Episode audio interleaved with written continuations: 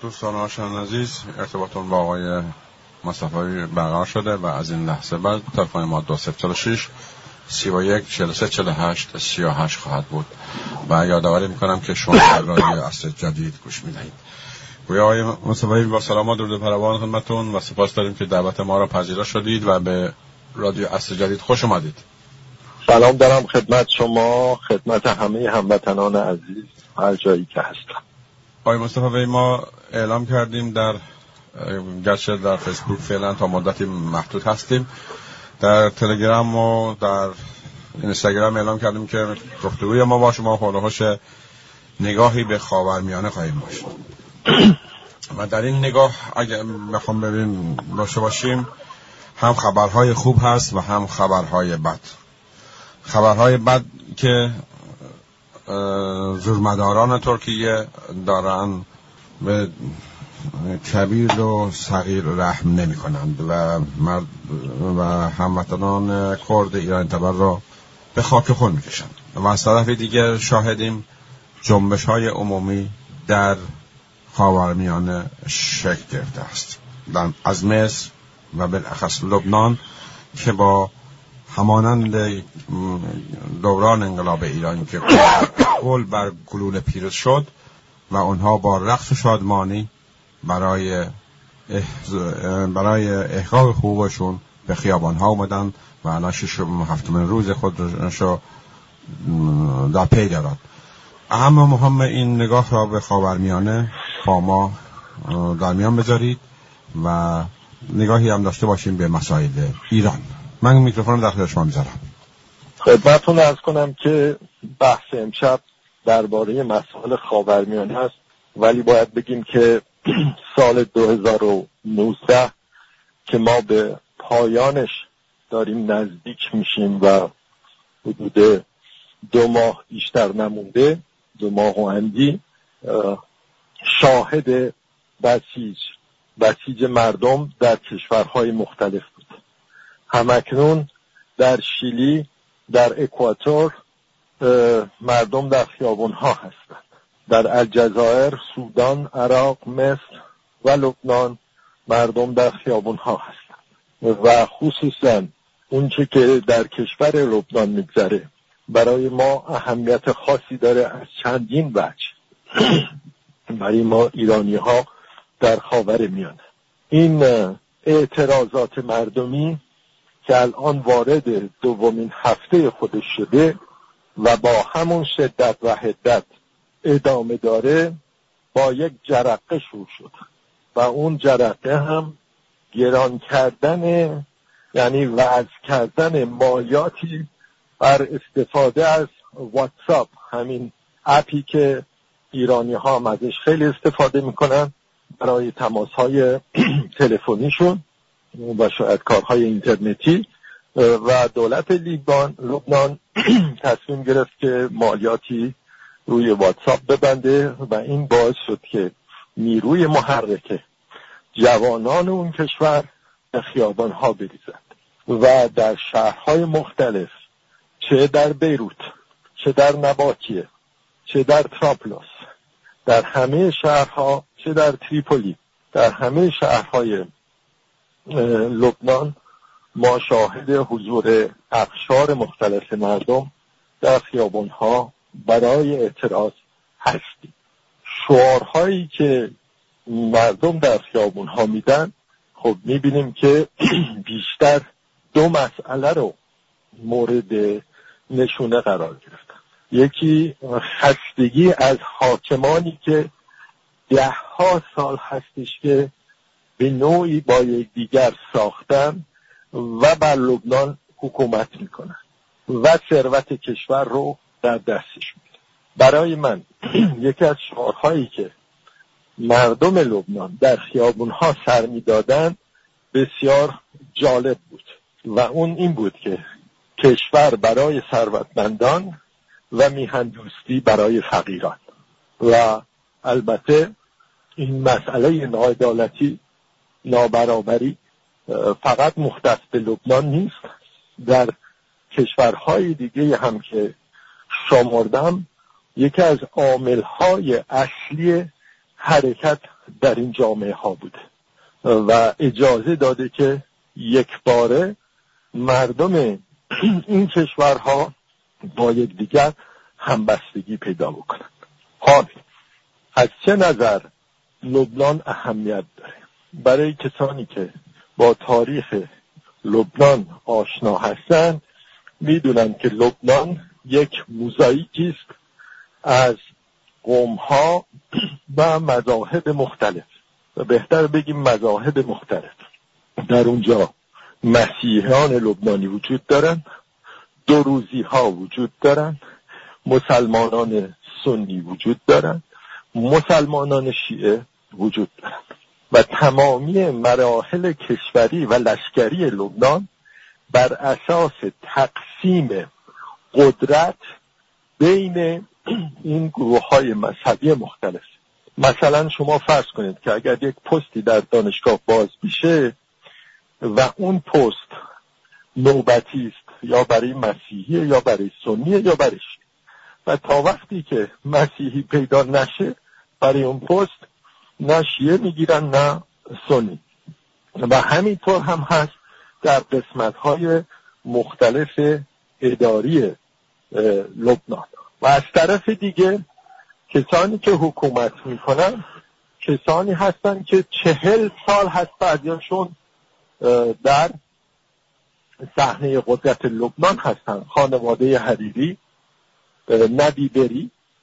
از شیعان رهبر حزب عمل که رئیس مجلس هست و گروه های دیگه ای که در اونجا حضور دارن به همین سمت و در این مدت می‌تونیم بگیم که قشر متوسط لبنان تقریبا از بین رفته و لبنان به یک قشر محدود ثروتمند که ده درصد ثروتمندترین جامعه بیش از پنجاه درصد ثروت کشور رو در اختیار دارند و در بین اون ده درصد تازه بخش کوچیکشون اهم ثروت رو در دست دارن.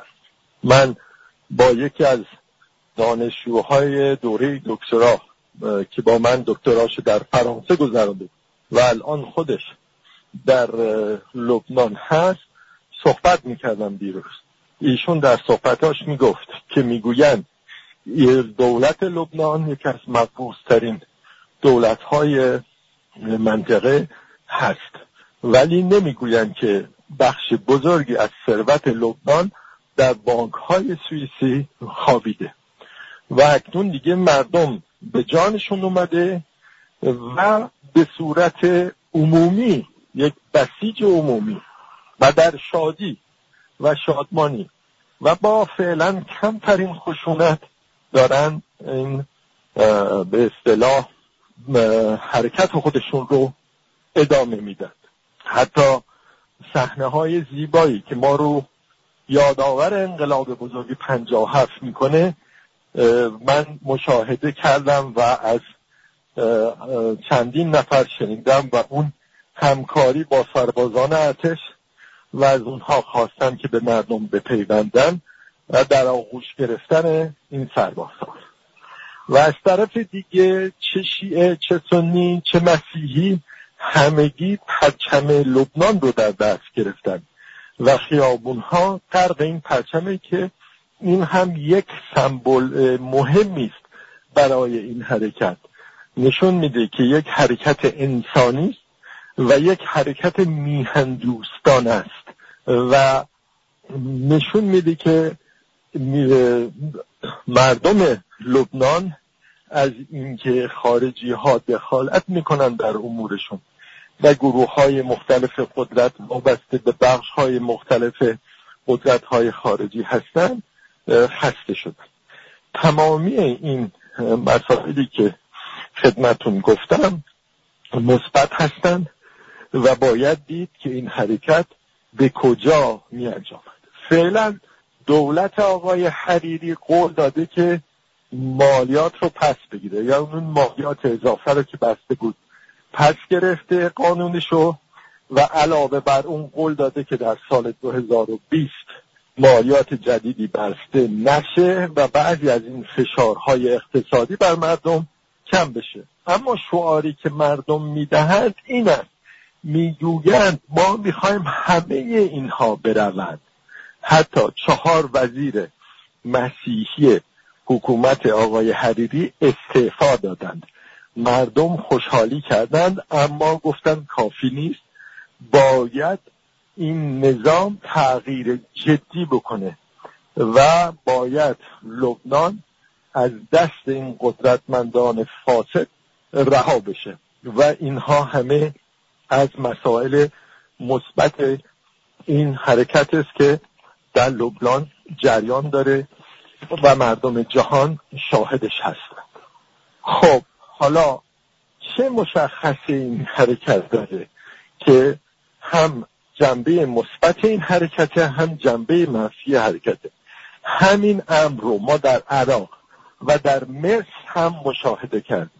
و اون این استش که بسیج از طریق شبکه های اجتماعی صورت می‌گیره همین فیسبوک و تلگرام و این اینها و یک رهبری مشخص وجود نداره که به اصطلاح راهنما بشه و با اینکه شعارها علیه ناعدالتی های اجتماعی است و طبقه متوسط در این امر موتور حرکت هست و حاکمانش لبنان مانند حاکمان عراق و مصر سورپرایز شدن از این حرکت برای که هیچ وقت انتظار چنین حرکت جا نداشتند اما این حرکت الان متاسفانه کمبود مهمی که داره این است که یک رهبری سیاسی یک بدیل مشخص با خود به همراه نداره. از این نظر این حرکت به اصطلاح شکننده است و می‌تونه به یک وضعیتی برسه که بعد از اینکه حرکت ها انجام شد و دولت مردم رو خسته کرد به جایی نرسه و یا این که باعث بشه ارتش لبنان که فعلا محبوبیت خاصی بین همه لبنانی ها داره وارد عمل بشه و به اصطلاح نقش اون بدیل رو به نوع دیگه انجام بده خب در اینجاست که می‌بینید که چقدر اهمیت دارد که برای یک کشوری که صاحب شخصیت های مردها و زنان سیاسی مستقل و آزادی خواه باشند که بتوانند پژواک حرکت مردم بگردند و مردم نگرانی برای آینده حرکت خودشون نداشته باشند همین امروز که من مصاحبه ها رو دنبال می‌کردم افراد مختلف در داخل ریبان لبنان می‌گفتن که الان دانشگاه ها بسته بانک ها بسته مدارس بسته. این حرکت ادامه داره. اگر تا سه روز دیگه اتفاق خاصی نیفتد معلوم نیست چه بشود و چه آینده این حرکت داشته باشه. از این نظر هستش که بار دیگه باید تکرار کرد بر اهمیت وجود یک بدیل.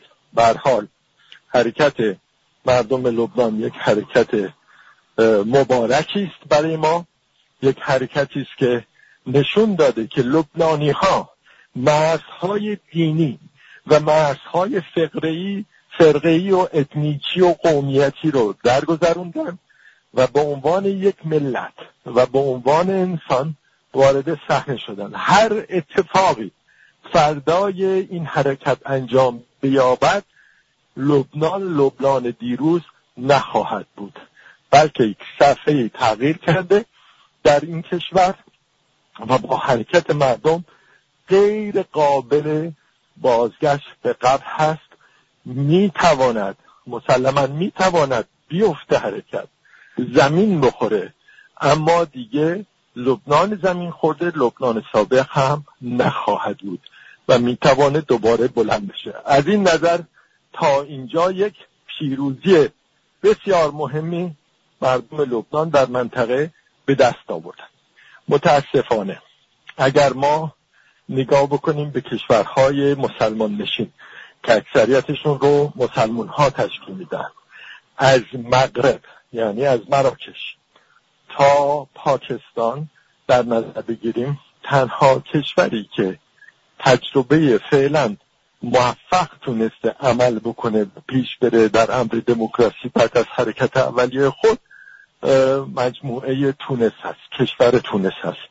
ولی در کشورهای دیگه حرکت ها یا به شکست انجام میدن و یا حرکتی اصلا به وجود نیامده و یا دخالت های قدرت های خارجی اونها رو اون کشورها رو به روز سیاه نشوندن چنان که نمونه هاش در همین سوریه در همین لیبی و در عراق شاهدش هستیم. خب امیدواریم که حرکت مردم عراق ادامه پیدا بکنه که در اونجا هم وضعیت متفاوت بشه.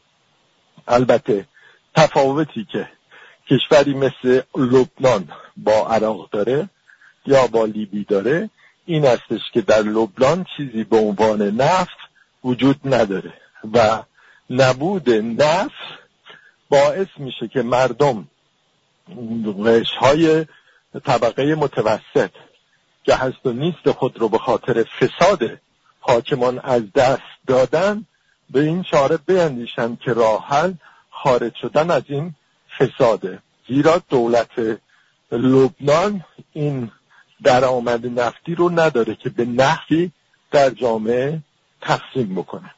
خب این حرکت خوب امیدواریم پیش بره و بتونه اون کشور رو برای یک بار برای همیشه از این جنگ های داخلی که داشتن می‌دونید که در لبنان مسیحی ها با سنی ها شیعه ها با سنی ها شیعه ها با شیعه ها شیعه ها با فلسطینی ها اسرائیلی ها با لبنانی ها سوره ها با لبنانی ها این جنگ ها چهل سال این جامعه ازش خون میچکد و الان فرصتی براش پیش اومده که از این فضای خشونت از این فضای به اصطلاح سردی و خامی بیاد بیرون.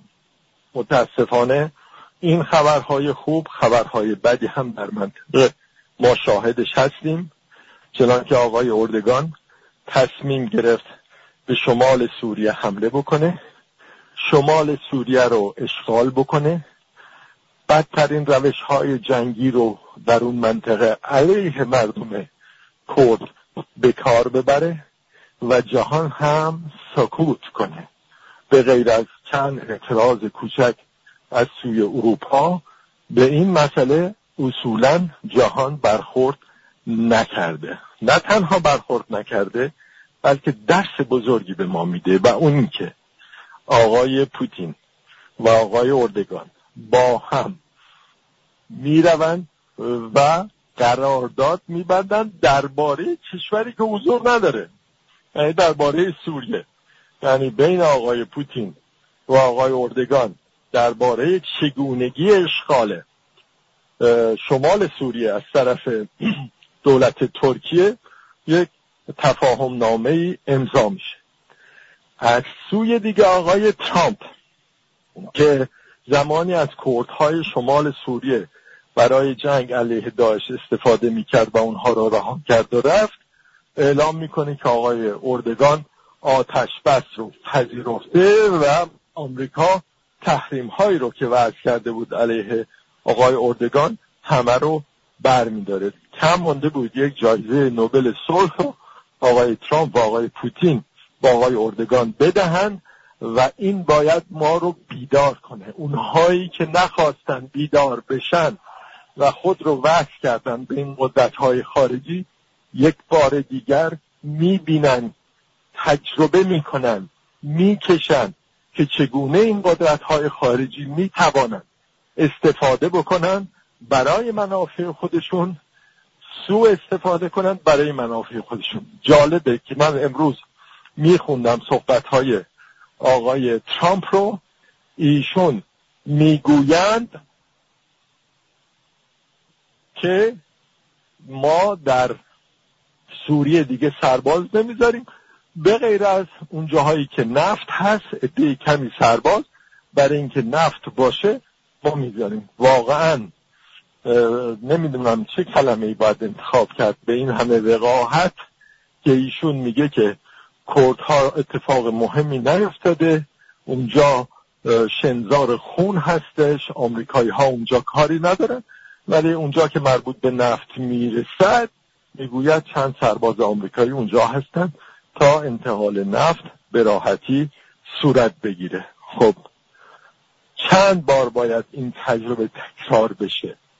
چند بار این گروه های کرد کمک گرفتند از کشورهایی مثل ایران از کشورهایی مثل صدام حسین ایران زمان شاه صدام حسین و از اسرائیل از ترکیه بخشی از اونها. و از امریکا و الان می‌بینیم که در چه وضعیتی به سر می‌بریم. خاورمیانه نیاز به مرزهای جدید نداره. خاورمیانه نیاز به برداشتن مرزها داره. ایرانی عرب ترک کرد عراقی همه اینها می‌تونن با هم زندگی بکنن. اگر پروسه ای رو که کشورهای اروپایی طی کردن چرا ما نتوانیم در خاورمیانه طی کنیم؟ این مرزها رو برداریم. خصوصا اینکه مردم کرد که متاسفانه به خاطر تقسیمات کشوری که اصالتا ایرانی هستند در کشورهای مختلف دارند می توانند کاتالیزور یگانه شدن این کشورها باشند. به جایی که گروه های مسلح برن و کمک از قدرت های ایکس و ایگرک بگیرن تا برای خودشون سرزمینی جدیدی ایجاد کنند ای کاش در این فکر بودن که به ملت خودشون تکیه می‌کردن و کاتالیزوری می‌شدن برای برداشتن مرزها بین ملت های مختلف. ما تا اونجا راه درازی داریم. تا اینکه خاورمیانه روزی مثل اروپا بشه. اما این تجربه ها یک بار برای همیشه امیدوارم به کلیه سازمان های سیاسی این درس رو داده باشه که تنها باید به خود تنها باید به مردم خود تکیه کرد تا بتوانیم آینده رو با هم بسازیم. آینده رو با هم و نه بر ضد یکدیگر بتوانیم بسازیم. چنین آینده ای ممکنه. می توانیم چنین آینده ای بسازیم؟ در دسترس هست علتی ندارد که به نام قومیت به نام مذهب دائم با هم در جنگ باشیم و ثروتهای خود رو در اختیار قدرتهای بیگانه کنیم.